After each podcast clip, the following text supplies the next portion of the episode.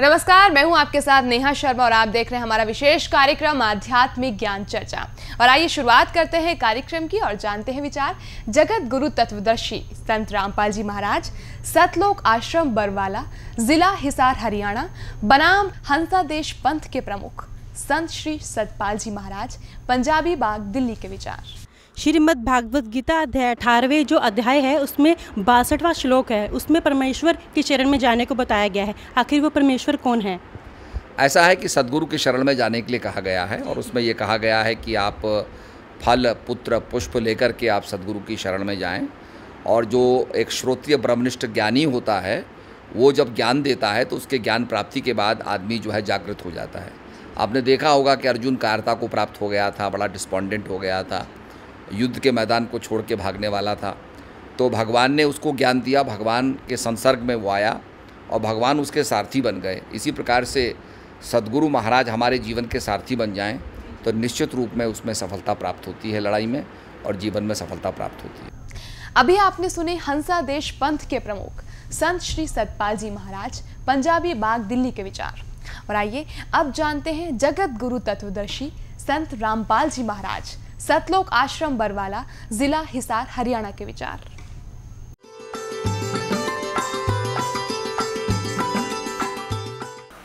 सतगुरुदेव की जय। बंदी छोड़ कबीर परमेश्वर जी की जय। बंदी छोड़ गरीबदास जी महाराज जी की जय। स्वामी राम देवानंद जी गुरु महाराज जी की जय हो।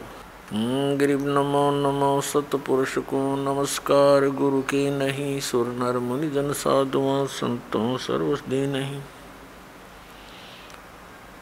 सतगुरु साहेब संत सब दंडोतम प्रणाम, आगे पीछे मध्य हुए तिनको जा कुर्बान।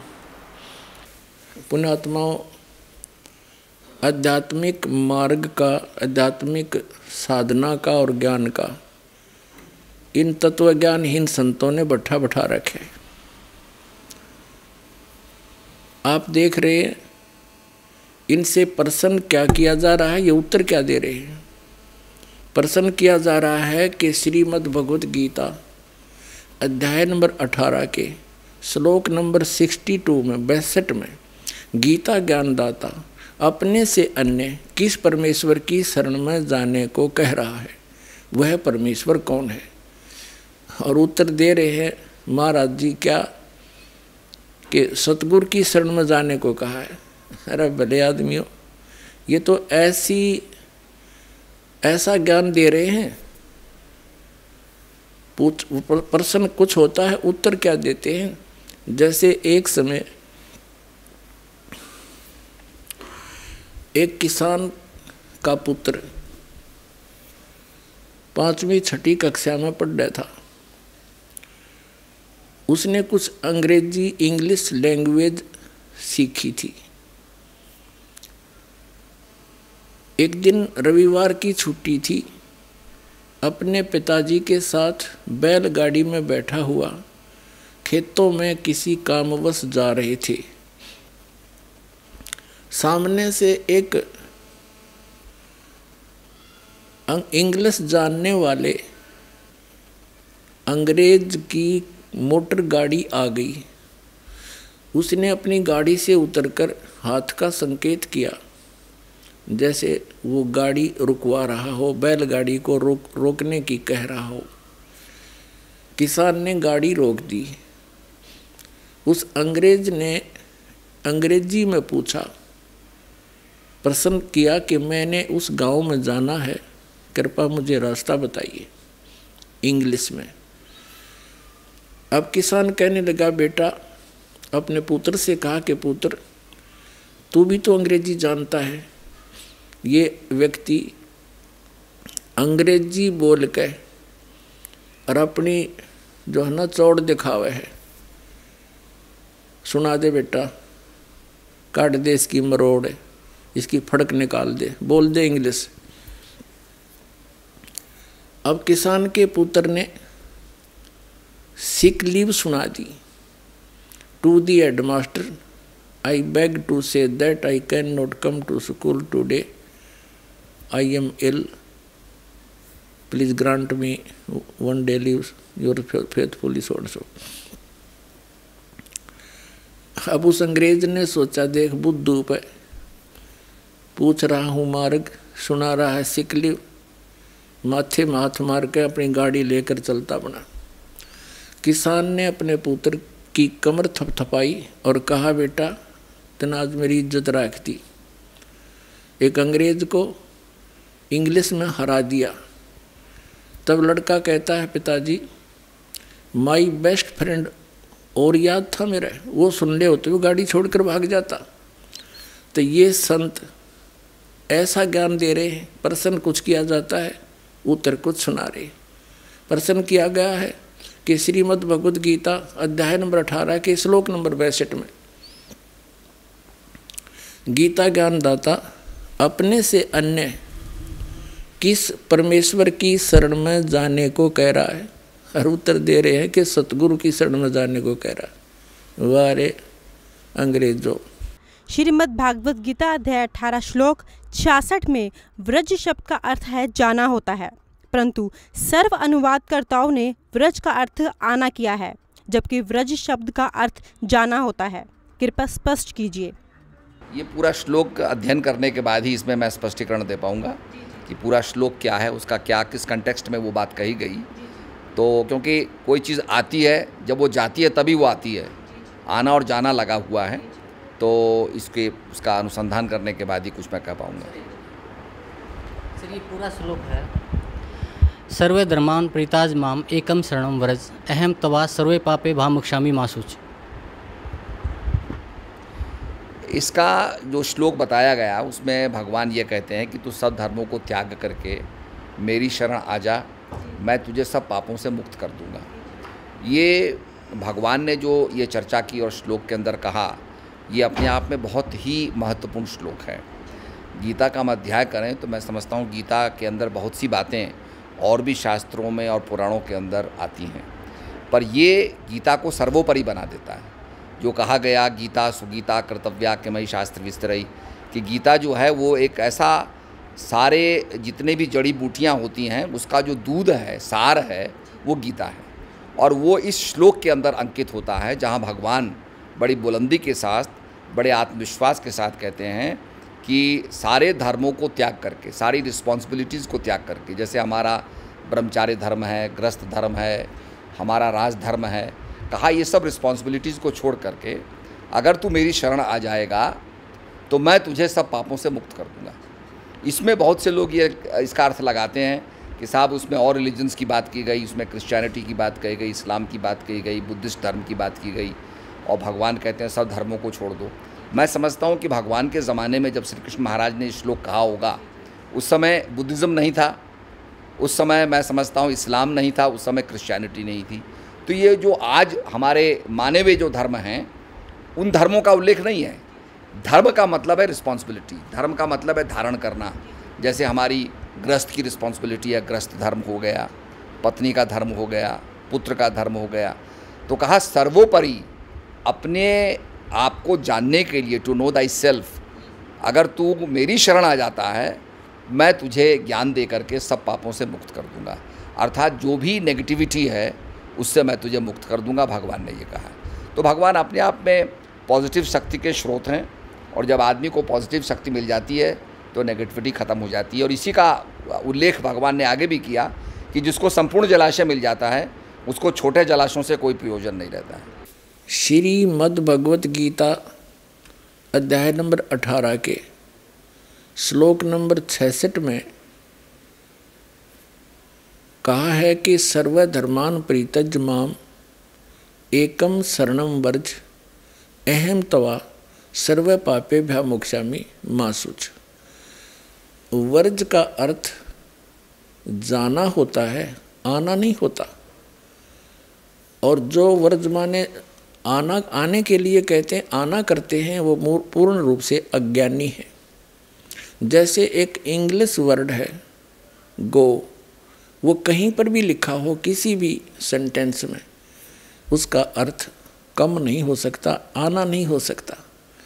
इसी प्रकार ये वर्ज माने जाना है, और जितने भी पवित्र हिंदू धर्म के मार्गदर्शक और इन श्रीमद् भगवद श्रीमद् भगवद गीता के अनुवादकर्ता, इन सभी ने अनर्थ कर रखा है, वर्ज का अर्थ आना कर रखा है कि मेरी शरण में आ जा, जबकि ये कह रहा है कि सर्वधर्मान परित्यज माम। गीता ज्ञानदाता कहता मेरे सतर के सभी धार्मिक क्रियाओं को मेरे में छोड़कर एकम शरणम व्रज, एकम जिसके बराबर दूसरा ना हो, अद्वितीय, अहम तवा सर्व पापे भव मोक्षामि मा शुच, तब मैं तुझे सब पापों से मुक्त कर दूंगा, तो चिंता मत करें। कहते हैं ब्रह्मा विष्णु महेश ये पूरी सृष्टि के रचयिता है, लेकिन इनके माता पिता कौन है, इसके बारे में बताएं। ऐसा है कि ये सबके माता पिता हैं और आप अंत में ऐसे शक्ति के बारे में आप चिंतन करेंगे जिसकी कोई माता पिता नहीं होती, वो प्रीम प्रीमॉर्डियल है, प्राइमॉर्डियल है। वो आपने देखा होगा भगवान विष्णु शेषशय्या पर लेटे हुए थे। शेषशय्या का मतलब क्या होता है कि सांपों का जो कॉइल है उसको शेषशय्या बोलते हैं, शेषनाग जी लपेटे हुए हैं। कहने का मतलब जो हमारी पोटेंशियल एनर्जी है, आप समझ रहे हैं, एक काइनेटिक एनर्जी होती है, एक पोटेंशियल एनर्जी होती है, वो जो एनर्जी है उस पर भगवान विष्णु लेटे हुए हैं।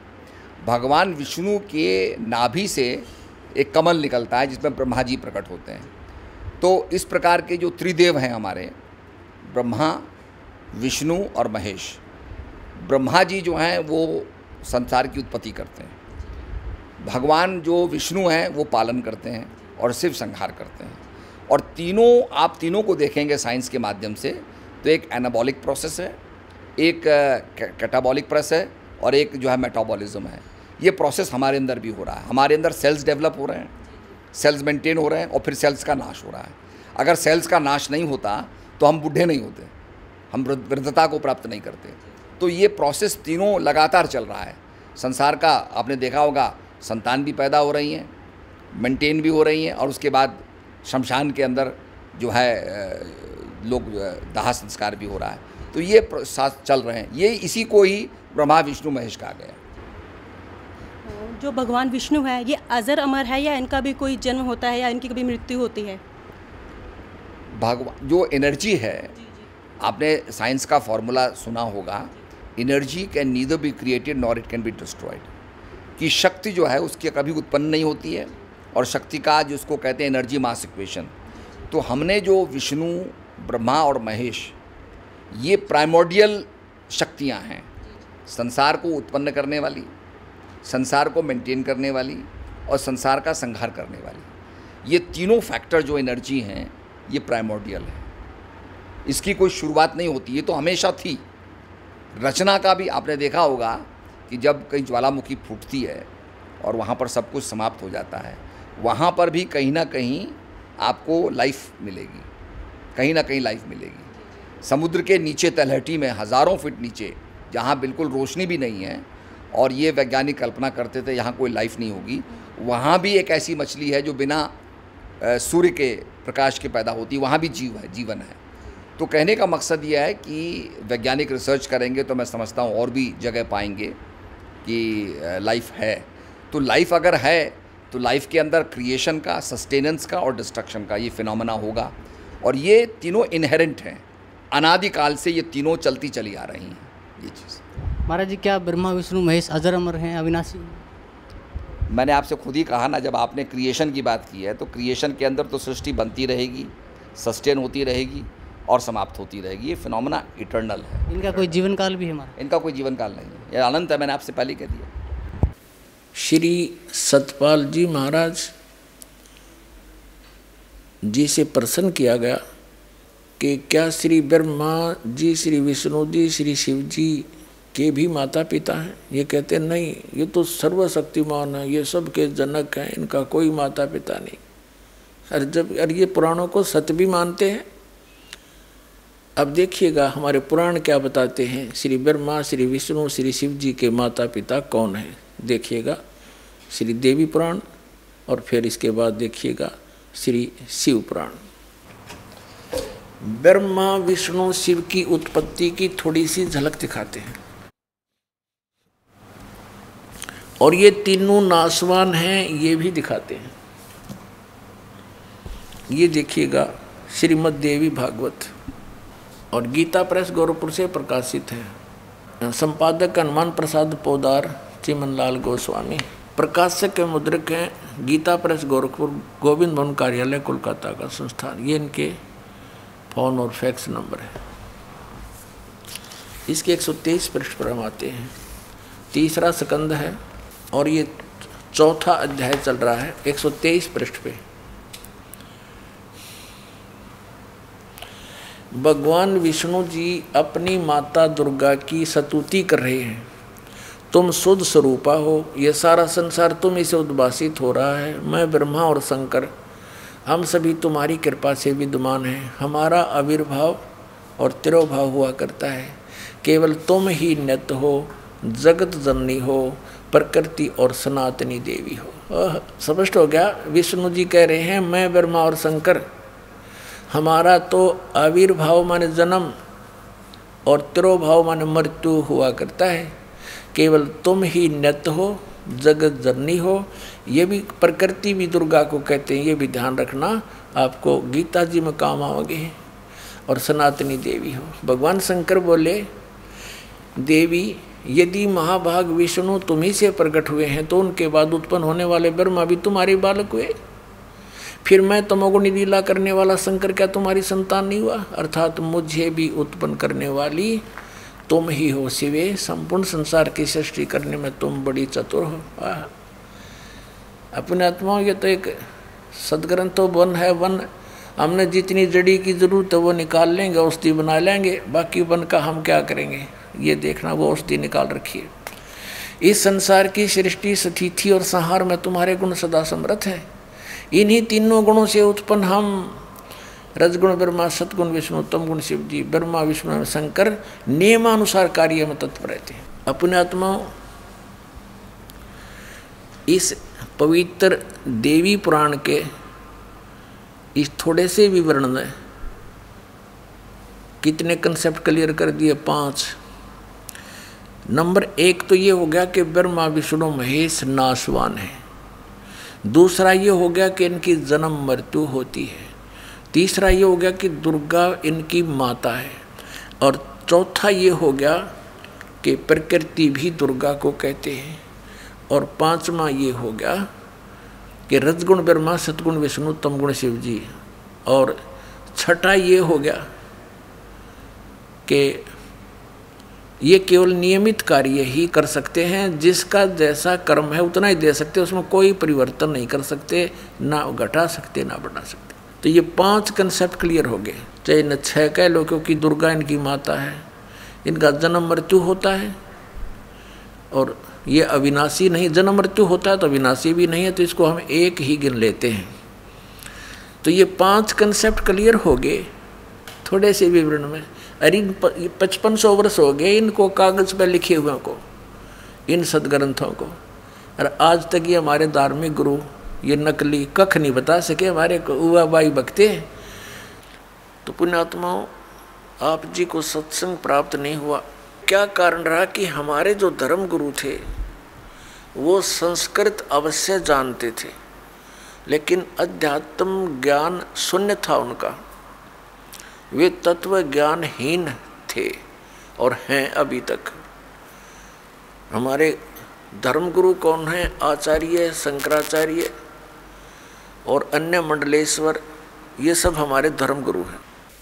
पुण्यात्माओं, आध्यात्मिक मार्ग का, आध्यात्मिक साधना का और ज्ञान का इन तत्वज्ञानहीन संतों ने बैठा बैठा रखे। आप देख रहे हैं इनसे प्रश्न क्या किया जा रहा है, ये उत्तर क्या दे रहे हैं। प्रश्न किया जा रहा है कि श्रीमद् भगवद् गीता अध्याय नंबर अठारह के श्लोक नंबर बासठ में बासठ में गीता ज्ञानदाता अपने से अन्य किस परमेश्वर की शरण में जाने को कह रहा है, वह परमेश्वर कौन है? और उत्तर दे रहे हैं महाराज जी क्या कि सतगुरु की शरण में जाने को कहा है। अब ये दास बताता है गीता अध्याय नंबर अठारह के श्लोक नंबर बासठ में गीता ज्ञानदाता अपने से अन्य किस परमेश्वर की शरण में जाने को कहता है? कृपा सुनिए प्रमाण सहित। तो पुणात्माओं, गुण तीनों की भक्ति में ये भूल पड़ो संसारे, कह कबीर निज नाम बिना कैसे उतरो पार। निज नाम यानी सतनाम के बिना, उस सच्चे नाम बिना पार कैसे होगे? अब जैसे गीता जी अध्याय नंबर सत्रह के श्लोक नंबर तेईस में लिखा कि ओम तत्सत इति निर्देश ब्रह्मण त्रिविध समर्थ है। सचिदानंद घन ब्रह्म के पाने की इस तीन मंत्र की साधना करनी होगी। आठवें अध्याय के तेरहवें श्लोक में गीता ज्ञानदाता कहता है कि ओम इति एक अक्षरम ब्रह्म विहारण मामुन समरण यह प्रयाति तदन देहम सयाति परमाम गतिम। मुझ ब्रह्म का केवल एक ओम मंत्र है, जो इसका अंतिम श्वास तक सेवन करता हुआ शरीर छोड़कर जाता है तो परम गति को प्राप्त होता है, जो ओम से मिलनी है। ओम से ब्रह्मलोक मिलेगा, ब्रह्मलोक में गए हुए प्राणी फिर वापस आते हैं। आठवें अध्याय के सोलहवें श्लोक में वहाँ पुनरावृत्ति के अंदर है। तो उसके पाने के लिए तो केवल एक तीन मंत्र का जाप, इसके अतिरिक्त जो भी जाप करते हैं वो शास्त्र विधि को त्याग कर वो मनमाना आचरण है। फिर ऑप्शन छोड़ दिया है कि उस परम अक्षर ब्रह्म की पाने की पूरी complete worship, way of worship तत्वदर्शी संत बताओगा, उससे पूछ लो तो वो बताएगा। फिर सबकी कैसी पूजा नहीं करनी, पूजा होती है इष्ट रूप में मानकर पूजा करना होता है, साधना मजदूरी कोई अन्य होता है। अब ये तो हो गया कि तीन देव की जो करते भक्ति उनकी कदे ना हो वह मुक्ति। गीता जी अध्याय नंबर सात के श्लोक नंबर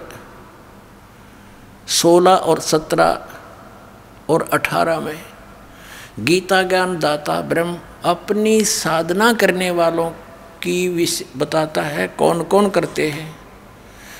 अर्थार्थी आर्थ जिज्ञासु और ज्ञानी। अर्थार्थी आर्थ जिज्ञासु इनको रिजेक्ट करता है कि ये भी सही साधना नहीं करते, और ज्ञानी को सिलेक्ट किया है कि ज्ञानी आत्मा होती तो अच्छी है। ज्ञानी वो होता जिसको पता लगा कि केवल एक परमात्मा की भक्ति करनी चाहिए, वेदों में यही लिखा है कि पूर्ण परमात्मा की भक्ति से पूर्ण मोक्ष होगा। लेकिन ये भूल गए कि वेदों में ये भी लिखा था कि उस पूर्ण परमात्मा की भक्ति वेदों में वर्णित नहीं है, उसको तो तत्वदर्शी संत बताएंगे। लेकिन उन्होंने अब पे निष्कर्ष निकाल लिया, यजुर्वेद अध्याय नंबर चालीस के मंत्र पंद्रह से ओम नाम सेलेक्ट कर लिया पूर्ण परमात्मा का, जबकि उस सत्रहवें श्लोक में चालीसवें अध्याय यजुर्वेद के खुद कह रहा है कि मेरा तो ओम ब्रह्म है, ओम मंत्र है मुझ ब्रह्म का, और वो तो परोक्ष है, पूर्ण परमात्मा तो ऊपर। वह इनकी बुद्धि में ना बड़ी बात, क्योंकि गुरु बिन काहू न पाया ज्ञाना, जो थोथा बो छड़े मूड किसाना। गुरु बिन वेद पढ़े जो प्राणी, समझे न सार रहे अज्ञानी। जिस कारण से इन्होंने, इन ज्ञानियों को ये तो पता लग गया ज्ञान उपासना नहीं करनी, तीनों गुणों की पूजा रजगुण ब्रह्मा सद्गुण विष्णु तमगुण शिव जी की भी नहीं करनी चाहिए। तो इन्होंने ये भी ज्ञान हुआ कि मनुष्य जीवन केवल परमात्मा प्राप्ति के लिए मिलता है, इसमें भगवान प्राप्ति साधना भक्ति नहीं हुई तो व्यर्थ है। इनको ज्ञानी कहते हैं। तो इनको तत्वदर्शी संतना मिलने से गीता ज्ञानदाता कहता है ये सातवें अध्याय के अठारहवें श्लोक में, ये ज्ञानी आत्मा है तो अच्छी उदार है, लेकिन ये मेरे वाली अनुत्तम यानी घटिया अश्रेष्ठ गति में सथित हैं। ये मेरे वाली अनुत्तम गति में सथित हैं। कौन सी गति? आठवें अध्याय के तेरहवें श्लोक में कहा है कि जो मुझ ब्रह्म के ओम नाम का जाप करते हैं, करता हुआ शरीर छोड़कर जाता है, मुझ ब्रह्म का जाप करता हुआ जाता हो, वो उसको परम गति होती है। कौन सी? ओम नाम से होने वाली परम गति। वो कहाँ? ब्रह्मलोक में जाता है। ब्रह्म आठवें अध्याय के सोलहवें श्लोक में लिखा गीता जी में ब्रह्मलोक पर्यंत भी जन्म मृत्यु में आते हैं। और गीता के अन्नदाता स्वयं कहता चौथे अध्याय के पाँचवें श्लोक में और नौवें श्लोक में, दूसरे अध्याय के बारहवें श्लोक में, दसवें अध्याय के दूसरे श्लोक में गीता जी में कि तेरे और मेरे बहुत जन्म हो चुके हैं, तुम तो नहीं जानता, मैं जानता हूँ। फिर जब तक जन्म मृत्यु है, फिर अठारह में जाके बासठवें श्लोक में कहा कि तू सर्वभाव से उस परमेश्वर की शरण में जा, जिसकी कृपा से तू परम शांति को और सनातन परम धाम को प्राप्त होगा, उसकी कृपा से ही। तो इससे सिद्ध हो गया कि गीता ज्ञानदाता से कोई और है सुप्रीम पावर जिससे पूर्ण मोक्ष होगा। अठ पंद्रहवें अध्याय के चौथे श्लोक में कहा कि तत्वदर्शी संत की प्राप्ति के पश्चात परमेश्वर के उस परम पद की खोज करनी चाहिए जहाँ जाने के बाद साधक फिर कभी लौट कर संसार में नहीं आता, और केवल उसकी पूजा करो, अन्य की सब त्याग दो, अपनी भी पूजा को रिजेक्ट करता है वो। पूजा माने इष्ट रूप में मानना। तो यहाँ इन अज्ञानियों से अनाड़ियों से कोई पूछता है कि गीता जी अध्याय नंबर सात के श्लोक नंबर अठारह में गीता ज्ञानदाता अपनी गति को भी अनुत्तम क्यों बताता है? तो ये कहते हैं उसका अर्थ अनुत्तम नहीं, सर्वो सर्वश्रेष्ठ मानो, जिससे उत्तम कोई और गति ना हो, जिसको प्राप्त हो जाता है उसके बाद और कुछ जानना शेष रहता, इसलिए इसको अनुत्तम, वो अनुत्तम गति है। मूर्ख बना रहे। चौथी कक्षा के बालक ने पूछ ले, अगर इससे अधिक अच्छी कोई श्रेष्ठ गति नहीं होती, इनकी बात मान ले। तो ये कि अठारह में के बैसठ में श्लोक में कह रहा है कि उसकी शरण में जा, सर्वभाव से उस परमेश्वर की शरण में जा, जिसकी कृपा से तो परम शांति को प्राप्त होगा। आठ में अध्याय के पाँच और सात में गीता ज्ञानदाता अपनी साधना बताता है, मेरी पूजा कर मुझे प्राप्त होगा। और आठ नौ दस में उस परमाक्षर ब्रह्म की पूजा, पूर्ण परमात्मा की पूजा के लिए कहता, उसके लिए तत्वदर्शी संत खोज ले, चौथे जागे चौंतीसवें श्लोक में कहा। तो इन अनाड़ियों ने कह कह भी पता नहीं गीता जी का। गीता जी में है कितने हरे कृष्ण हरे राम राधे श्याम सीताराम ओम नमः शिवाय। हंस मंत्र श्रीमद् भगवद् गीता में कहीं पर वर्णित नहीं है, वेदों में कहीं पर वर्णित नहीं है कि ये इस नाम से जीव का मोक्ष होगा। मूर्ख बना रहे कितने दिनों से हमारे को।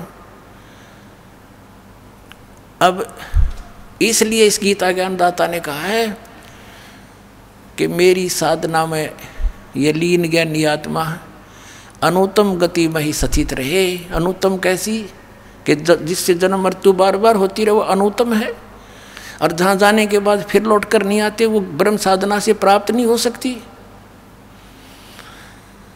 इन ज्ञानी आत्माओं ने हठ योग किए, ओम नाम का जाप किया वेदों से प्राप्त करके, आन उपासना किसी देव की पूजा नहीं की। और ब्रह्मा जी को जब ये कमल के फूल पर बैठा था वहाँ सचेत हुआ, इसको बेहोश करके कोमा में रखा हुआ था, वहाँ सचेत कर दिया कमल के फूल पर बैठा के। ब्रह्मा जी कहते मुझे नहीं मालूम मैं कहाँ से आ गया, तो आकाशवाणी कर दी इस काल ने कि तप करो तप करो।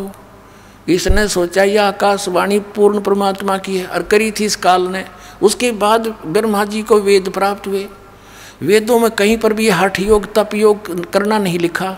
तो इस ब्रह्मा के इस लोक वेद से कि मुझे आकाशवाणी हुई है तप करने की, हठ योग करने लग गए, ये ओम नाम का जाप वेदों से ले लिया, हजारों वर्ष तक डले डोते रहे। गीता अध्याय नंबर ग्यारह के श्लोक नंबर सैंतालीस अड़तालीस में कहता, अर्जुन ये मेरा रूप जो तूने देखा ये असली मेरा रूप है, इससे पहले किसी ने नहीं देखा, किसी को प्राप्त नहीं हुआ मैं।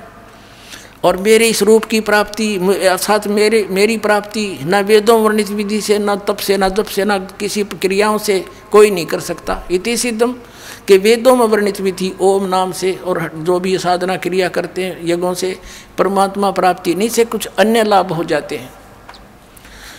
वो लाभ इन ऋषियों को हो गए, सिद्धियाँ आ गई।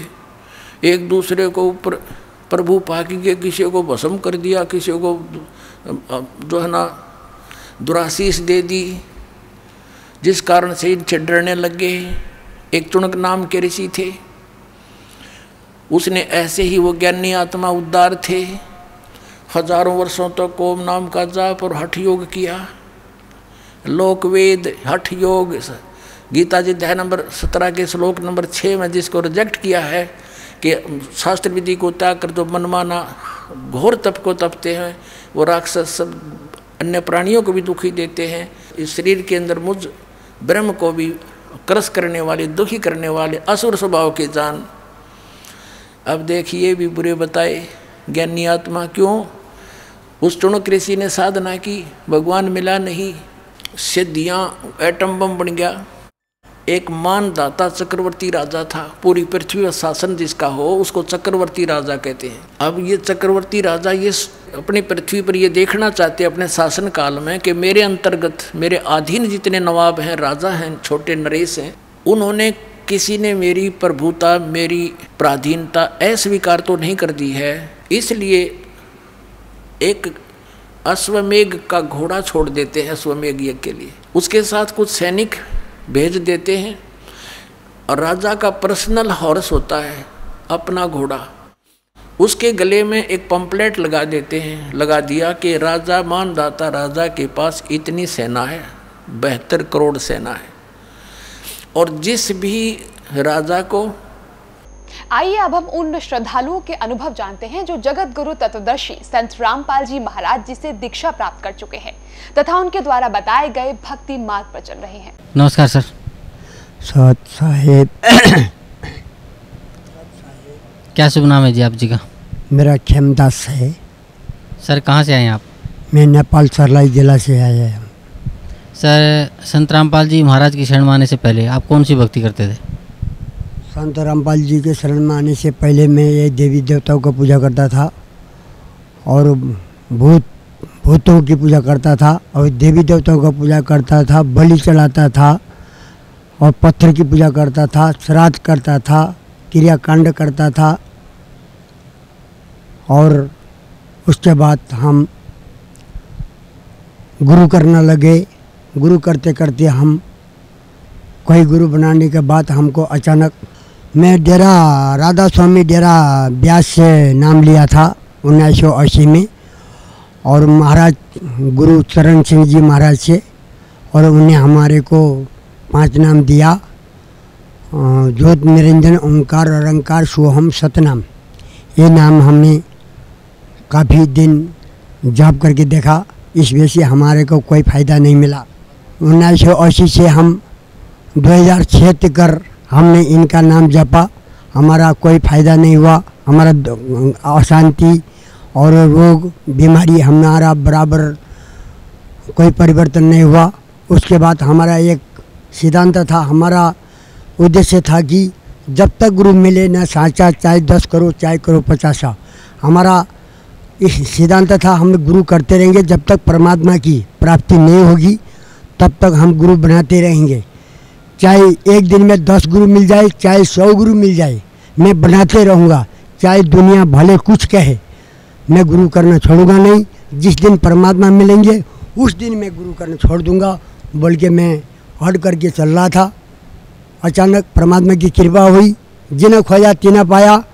जब मैंने खोज किया था, परमात्मा ने दया की, मेरे को दिल्ली से एक भगत अमृतसर में पहुँचे। अमृतसर में पहुँचे तो मैं बहुत दुखी था, बहुत परेशान था और कितनी तब अढ़ाई अढ़ाई घंटा समाधि लगाता था, कुछ नहीं मिलता था, अशांति था, बेचैन था। ड्यूटी करके आया, वो भगत बोले कौन बर्मा का पिता है कौन बिस्सी की माँ, तरफ उसने पूछा, हमारा मुँह से जबान बंद हो गई, बोल नहीं पाए। इतना गुरु बनाया, जगह जगह गया मगर लोड़ी कुछ कुछ नहीं बताया। अब हमने ये नहीं सोचा ब्रह्मा विष्णु महेश के पीछे उनसे आगे, हमने ध्यान नहीं दिया। ये प्रश्न का उत्तर आज पहली बार ये भगत आए हैं दिल्ली से, संत रामपाल जी के भगत जी हैं, चलाए हैं, दास हैं, उनने ये सवाल पूछा तो मेरे को आश्चर्य लगा। मैं सपने में जैसा जागा कि ये बात तो किसी ने सुन, सुना ही नहीं, किसी ने बात कही नहीं, कौन बर्मा का पिता है कौन विष्णु की माँ, शंकर का दादा कौन है, शरा वाली माता दुर्गा का पति कौन है और कौन ब्रह्मा ब्रह्मा विष्णु महेश कौन की भक्ति करते हैं और पूर्ण संत की पहचान क्या है। ये जवाब उन्होंने कहा तो मैं आश्चर्य में पड़ा, ये बात तो कभी सुनी नहीं थी। इतनी बात में मेरे को ऐसा लगा पूर्ण संत का अब इसी ये भगत हमारे को सच्चाई बताएंगे, इनके पास उस सत्य ज्ञान इनके पास है और और जगह कहीं नहीं होगा। एक भगत के द्वारा, एक चेला के द्वारा इतनी बात को मैंने सुन पाया। आज बड़े बड़े गुरु के पास गया, बहुत गुरु बनाए, लेकिन उन लोगों ने हमको बर्मा विष्णु महेश करे घुमा के रखा था। जब हमको इस बात को पता लगा। और फिर इसमें बताया उनने शरा वाली माता कैसा बनी, शरा वाली माता का बच्चा कौन है, पति कौन है, वही भी प्रश्न किया। ये भी हमारे को जानकारी नहीं है, भगत जी बोला। तो अगर शरा वाली माता है तो उसका बच्चा है, उसका पति भी है। अगर माता नहीं है, वो कुंवारी होना चाहिए, उसको माता कहना नहीं चाहिए। जब बच्चा, अगर कुंवारी कुंवारी को माता कहेंगे वो लड़ेगी, वो गुस्सा में भी होगी, वो मारेगी, मार भी सकती है। कुंवारी लड़की को माँ कहे तो नाराज भी हो जाते हैं। तो उसको माता क्यों कहा? उसको या तो पति है, या तो बेटा है, या बेटी है, तभी तो, तो माता बनी है। जब इस बात को हमने विचार किया, वाकई में जब देखा शिष्टि रचना में देखा तो वाकई में इसका तो बेटा भी है, पति भी है, सब कुछ है। तो हम आश्चर्य में हुए। भगत जी ने हमको शिष्टि रचना दिया था, वो खोल के देखा, खोल के देखा उसमें हजारों लाखों प्रमाण पाया गया। और उसको देख कर के पढ़ने के दिन से मैंने उनकी भक्ति समाप्त कर दिया। एक बार भी मैंने उसको पढ़ाई नहीं किया, छोड़ दिया। अब अब भक्ति यही है, इसी को करूँगा।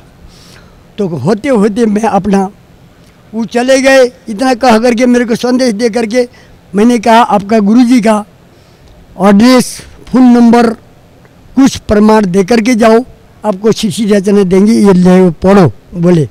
वो चले गए दिल्ली। अच्छा, मैं अपना उस किताब को पढ़ता रहा। मिल में ड्यूटी थी, नौकरी, सरकारी नौकरी थी। और मैं ड्यूटी से जा कर के खाना पीना बना करके खाया और शिष्टि रचना की मोटी किताब थी, उस किताब को ले करके पढ़ता था। दरवाज़ा बंद करके अढ़ाई तीन बजता था रात को। मैं उस शिष्टि रचना तीन बार रिपीट करके पढ़ा तो मेरे को दिल में उछल उछल के आया कि कब जाऊं। जगत गुरु तत्वदर्शी संत रामपाल जी महाराज तो परमात्मा साक्षात आए हुए हैं धरती में, लेकिन हमको पहचान किसी ने नहीं दिया। और सारे लोगों ने भगवान आकार में है, किसी ने नहीं कहा निराकार बताया, फोटो रखा। भगवान साकार में है, साकार है तो आकार है, अगर साकार नहीं होगा तो आकार में भी नहीं होगा। तो साकार बोल सकता है और आकार भी होगा, साकार होगा तो आकार होगा, आकार होगा तो बड़े बोलेगा, समझाएगा, हमको सिखाएगा, दिखाएगा। तो हमारे को सोचा कि परमात्मा तो साकार में होते हैं और आकार में होते हैं, इनकी जन्म नहीं होती, मृत्यु नहीं होती। हमको ये मालूम नहीं था कि परमात्मा पैदा होता है या मरता है, इस बारे में हमको जानकारी नहीं थी। जब परमात्मा की शिष्टि रचना पढ़ा तब पता लगा कबीर साहब सबका बाप है, बेटा किसी का नहीं। बेटा होकर सो उतरा वो साहिब नहीं। ये वाणी को जब सुना, ओहो, परमात्मा तो ऐसे, परमात्मा को भक्ति करने से हमारा तब सुख होगा और हमारी मुक्ति होगी।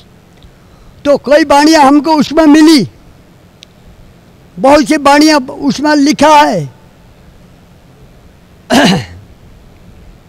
जीव हमारी जाति है, मानव धर्म हमारा, हिंदू मुस्लिम सिख ईसाई धर्म नहीं कोई मेरा। ऐसा वाणी, चार सब चार जाति हैं, चारे जाति के लिए एक ज्ञान, सबके लिए खुराक।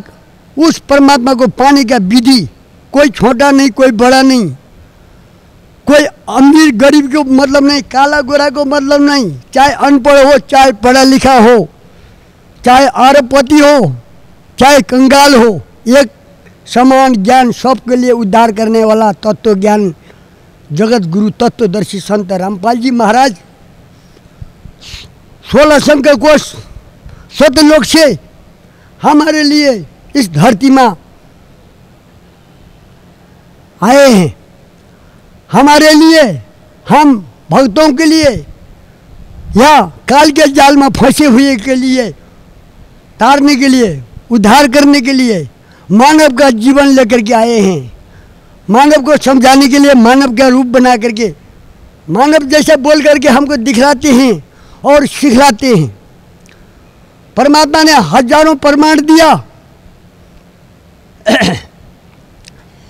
परमाणा ने परमात्मा ने देवी देवा ठाड़े भये हमको ठोर बताओ, जो मुझ कबीर को पूजे नहीं उनको लूटो खाओ। माई मचानी सिर शीतला भैरव भूत हनुमंत साहिब से दूर रहे जो इनको पूजनता। पूजना किसको चाहिए? पूर्ण परमात्मा को। कभी पैदा न हो कभी मरता न हो उसकी भक्ति करना चाहिए। वो कहाँ है, कैसा है, कहाँ से आया है, कहाँ रहता है, उसका धाम कहाँ है, वो पूर्ण परमात्मा है। वो आज वर्तमान मौजूदा इस चोले में, मौजूदा वर्तमान चोले में आज बरवाला आश्रम माँ जगत गुरु तत्वदर्शी संत रामपाल के रूप में आज विराजमान है। लेकिन हमारा भक्त समाज को हमने बहुत समझाने की कोशिश की, बहुत सीढ़ी चक्का दिखा रहे हैं और ज्ञान गंगा दे रहे हैं, बहुत कुछ करके इंटरनेट से, टीवी से, अखबार से, हर तरह से हमने परमात्मा ने उसको सेवा लगा रखी है। लेकिन कोई भाग्यशाली जीव तो आज आ रहे हैं, कोई लोग सो रहे हैं, मस्त सो रहे हैं। उन लोगों को बड़ी बड़ी कोठी दिखाई दे रही है, पढ़ाई दिखाई दे रही है, बच्चों को पढ़ा लिखा करके ऊपर लेके जाना है। संत रामपाल जी महाराज की शरण में आप कैसे आए? संत रामपाल जी को शरण में मैं तो बहुत परेशान था, दुखी था, खोज कर रहा था। खोजते खोजते नेपाल में तो मूर्ति पूजा और देवी देवता के पूजा बोली के से अलावा कुछ नहीं मिला। हमने नेपाल छोड़ के इंडिया, भारत, पंजाब, अमृतसर में आए। वहाँ आए तो पता लगा पूर्ण परमात्मा सतलोक आश्रम हरियाणा बरवाला में है। तब आया पता लगा, आकर के हमने दीक्षा मंत्र लिया करौता आश्रम से। करौता आश्रम से पर, आ, लिया तो तब पता लगा संत रामपाल जी महाराज साक्षात पूर्ण परमात्मा हैं। तब हमने उपदेश लेकर के नेपाल चले गए। घर घर में जा कर के हमने संदेश दिया और यहाँ से गुरुदेव से कह करके, परमात्मा से कह करके हमने, परमात्मा मैं सेवा करूँगा आपकी, आप मेरे को दया करो, मैं प्रचार करूँ नेपाल में। नेपाल में तो ऐसा बीज है नहीं तत्वज्ञान, वहाँ तो अंधकार छाया है, वहाँ तो बहुत जुल्म है, वहाँ तो मांस मच्छी अंडा शराब का बहुत जुल्म हो रहा है। भगवान की पूजा तो करते नहीं, करते हैं तो मूर्ति की पूजा करते हैं, बलि चढ़ाते हैं भगवान के लिए। तो हम बहुत परेशान हैं। परमात्मा अगर आप कृपा करें तो इस दास को सेवा दिया जाए। तो परमात्मा ने, बेटा अगर प्रचार करना चाहता है तो कर लो, परमात्मा ने कहा, परमात्मा ने कहे। और परमात्मा ने भक्त सोमवीर थे उनको बुलाए, ये नेपाल का भगत है, अगर ये प्रचार करना चाहते हैं तो जितना सामान ले जाए इसको खुला दे दो, इनसे पैसा नहीं लेना। परमात्मा कहे और कार्टन में पैक करके मेरे को दिए दिए और मैं लेके घर लेकर के यहाँ से चला गया। जाते जाते बीच में रास्ते में पुलिस वाले ने मेरे को पकड़ा, ये सामान कहाँ से लाया, कैसे लाया, क्या है। खोल के देखा, सारा खोल के बहुत सारा देखा वहाँ, वो हैरान हो गया। मैंने कहा ये प्रचार के लिए लाया हूँ करौता आश्रम में, जगत गुरु तत्वदर्शी संत रामपाल जी महाराज परमात्मा के रूप में आए हुए हैं, उनका दास हूँ मैं, उनका शिष्य हूँ मैं, ये प्रचार के लिए ले के आया हूँ। अगर आपको चाहिए तो एक किताब, एक कैलेंडर ले सकते हैं, तो दो बोला, एक कैलेंडर एक किताब दिया और उसने छोड़ दिया। वो पैक करके फिर मैं आगे चला गया। जाते जाते रक्सौल में गया। रक्सौल में भी उन लोगों ने भंसार में, अब भंसार था पुलिस वाले थे, उन लोगों ने खोल के चेक की जाँच किया। फिर वहाँ भी हमने ये प्रचार का सामान है, मैं करौता आश्रम से लाया हूँ, मैं गुरुदेव का भगत हूँ, चला हूँ और मैं प्रचार के लिए लाया हूँ, अपने गांव घर में बांटने के लिए। ये खरीद के नहीं लाया, परमात्मा ने फ्री दिया है, आप भी फ्री लो। एक एक किताब और किसी को चक्का दिया, सीढ़ी चक्का था उस टाइम में, डीवीडी नहीं थी, सीढ़ी चक्का एक एक करके बांट दिया, आठ दस वहाँ बांट दिया, दो चार किताब दिया, कैलेंडर दिया और उसके बाद में घर चला गया। घर में जा कर के और मैंने कहा, बच्चे ने बोला कि ये क्या लाया है? अरे ये प्रचार का सामान है, तुम लोगों को इस बारे में जानकारी नहीं है, मैं फिर बताऊंगा पीछे। अरे ये क्या काम है, इतना तुम गधे की तरह भारी चुक करके आते हो और लाने वाला चीज़ लाया नहीं और किताबें लेके आ रहा है ढेर सारा। ये बोला, चल तेरे को क्या लेना है, ये अभी चुप करके बैठ जा, मैं तेरे को बाद में कहूँगा। फिर मैंने इधर उधर दे देना लगा, गांव में घुमा, सीढ़ी चक्का किताब, किसी को सीढ़ी दिया, किसी को किताब दिया, किसी को क्या दिया। तो कोई एक भाई ने बोला, अरे तेरे किताब मैं पढ़ा तो हमारा ब्रह्मा विष्णु महेश को बहुत कुछ कहा है, ये किताब पढ़ना मन नहीं लग रहा है, ये ले तेरा किताब, ले आके मेरे को दे दिया। चलो ठीक है, आपको पढ़ना मन नहीं है तो कोई बात नहीं, दो। फिर मैंने उसको संभाल के रखा। तो मैं उस गांव में तो मेरा विरोधी थे, अढ़ाई तीन सौ अनुयायी थे मेरा, पुरानी दिव्य ज्योति जागृत संस्थान का, आशुतोष का चेले, मैं अगुआ था उसका। और मैंने उस उसका महात्मा को ले जा कर के घर में, गुरु यहाँ बैठे, वहाँ जाके उसका चेला जा कर के जो भग में कपड़ा पाया हुआ उस जाके वो नाम देता था। तो उसको मैं लेके गया अपना पैसा जीप से खर्चा करके प्रीतमपुरा दिल्ली से। आशुतोष को कहा, ये ज्ञान तो मिली नहीं थी, इस ज्ञान को तो पता ही नहीं था, अगर ये पता होता तो मैं उसको ले जाना क्या था, अब और चीज़ मिला नहीं, चलो यही लेके जाते हैं। उसको नॉर्मल में गया, आशुतोष को बोला, हे गुरुदेव आप तो बहुत महान हो, हम तो अंधकार में हैं नेपाल में, आप कृपा करो कोई महात्मा भेज दो, हो सके हमारा भी कल्याण हो। तो उसने कहा कि प्रीतमपुरा जाओ, वहाँ हमारा भगत है, दास चले हैं, तीन को ले जाओ। ठीक है, मैं गया प्रीतमपुरा, प्रीतमपुरा से उसको महात्मा को तीन महात्मा भेज दिया, तीनों को मैं किराया डाल करके अपने पैसे से ले जा करके गांव में सत्संग सुनाया। उसने माड़ा मोटा जैसा जानता था वैसे सुनाया, और मैं भी उसका चला बना हुआ था, कान बंद करना और यहाँ ये चाबी देता था और जीभ को महातीरा उल्टा करता था ऐसा, और सोहम का मंत्र देता था। सोहम मंत्र हमने सात साल सोहम सोहम करता रहा, कोई परिवर्तन कुछ नहीं हुआ। भूत आता था हमारे ऊपर, भूत चढ़ता था, जो उपदेशी हैं सबके ऊपर भूत चढ़ता था और किसी को फायदा नहीं हुई। तो मेरा मन भर गया था, अब इसको छो न छोड़ूँ तो कैसे छोड़ूं। सौ डेढ़ से दुई अढ़ाई से अनुयायी गांव में बन चुके हैं, अब छोड़ता हूँ तो वो लोग लड़ेंगे, न छोड़ूँ तो मैं हैरान, अब मैं फंस गया, कैसे करूं। इतने में फिर मेरा ड्यूटी था यहाँ, छुट्टी गया हुआ तो घर में, वहाँ से आया आया तो परमात्मा की कृपा हुई, ये मार्ग मिला। फिर मैंने गुरुदेव को कहा, गुरुजी मैं तो फंस गया, मेरे अनुयायी हैं वो, अब मैं अगर ये उपदेश लेके जाता हूँ तो मेरे को मारेंगे, वो लोग अढ़ाई तीन छः आदमी हैं, मैं अकेला हूँ और मैं उसका अगुआ हूँ, कैसा करें।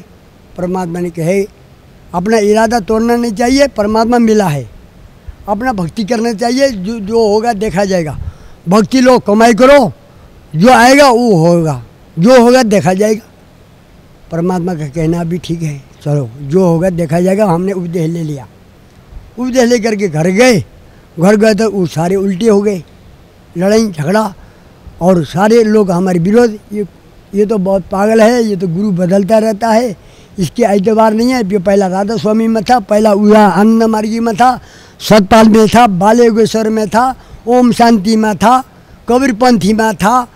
ये कहने लगे मैं अपना इरादा छोड़ूंगा नहीं, जब तक परमात्मा नहीं मिलेगा मैं गुरु करते रहूँगा। तुम्हारा कहने से मैं कहीं जाऊँगा नहीं, तुम्हारा कहने से मैं रोकूँगा नहीं। आप देखो चाहे मैं मरूँ चाहे कुछ हूँ, बिगड़ूँ या ठीक हूँ, आप इससे मतलब न लो। अपना काम आप जानो, हमारा काम हम जानेंगे। सर, परम संत सतगुरु रामपाल जी महाराज से नाम उपदेश लेने के बाद आपको क्या लाभ मिला? गुरु परमात्मा से नाम लेने के बाद तो मेरा बहुत परिवर्तन हो गया। मैं बहुत दुखी था, मेरे घर में बहुत अशांति भी थी और भूत प्रेत आकर के मेरी पत्नी है श्रीमती सुमित्रा देवी, उसको काटता था। रात को नींद में सो रही है, वो आगे काटता था, उसको गला घोटता था और सुबह देखा दी थी इतना मोटे मोटे दाग काला काला। एक दिन तो मेरे ऊपर हमला कर दिया। मैं फटफट आ रहा हूँ, उठ नहीं पा रहा हूँ, दबा रहा है, दिखाई नहीं दे रहा है। मैं हैरान हो गया, यार आज तो मेरे को भी काट गया, तेरे को तो काटा था, आज अब मेरे को भी काटा। ऐसा होता था। कभी भैंस बीमार हो जाए, कभी भैंस सुबह शाम को ठीक हो, भैंस सुबह जाते हैं तो वो पड़ी हुई है कि ना घास खाती है ना कुछ खाती है, कभी दूध ना दिए कभी कुछ करे, बहुत परेशान हुए। तो मेरा भी कई बीमारी थी।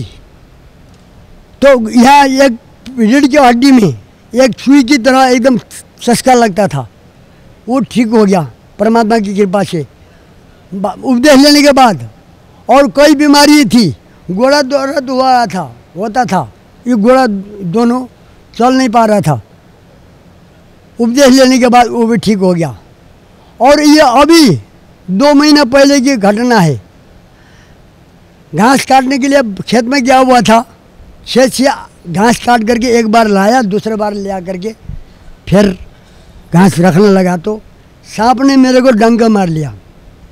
यहाँ पर दो जगह डंका मारा, अचानक मैंने उसको कूचा हो, उसको घबरा करके उसने डंका मारा और उसको देखा नहीं, आधा इतना दिखाई दिया, वो अंदर घास में बढ़ गया, बढ़ते हुए दिखाई दिया, मोटा सा था। ओहो मेरे को तो सांप ने लड़ गया। मैंने फटाफट गुरुजी को सुमिरन किया, याद किया, मंत्र को जाप किया, फिर फटाफट भागा, घर आया। घर आकर के ऐ मेरे को तो सांप लड़ गया, लाइट तार से लिया, तार से ला के देखा तो दो जगह डंक मारा हुआ, खून आ रहा था, मामला मामला। फिर ऐसा नहीं रहना चाहिए, चलो चलो डॉक्टर के पास। फिर डॉक्टर के पास लेके गए, मैं मोटरसाइकिल में लेके गया, मैं सुमिरन करता रहा। फिर आज वहाँ जा कर के डॉक्टर के पास जा कर के मैंने फिर गुरुदेव को फोन किया। यहाँ बांधा हुआ था, यहाँ वो कर रहा था, बहुत कष्ट के बांधा हुआ था। न सांप क्या लड़ने से दर्द हो रहा है न तो बांधने से दर्द हो रहा है। मेरे को अचंभित हुआ।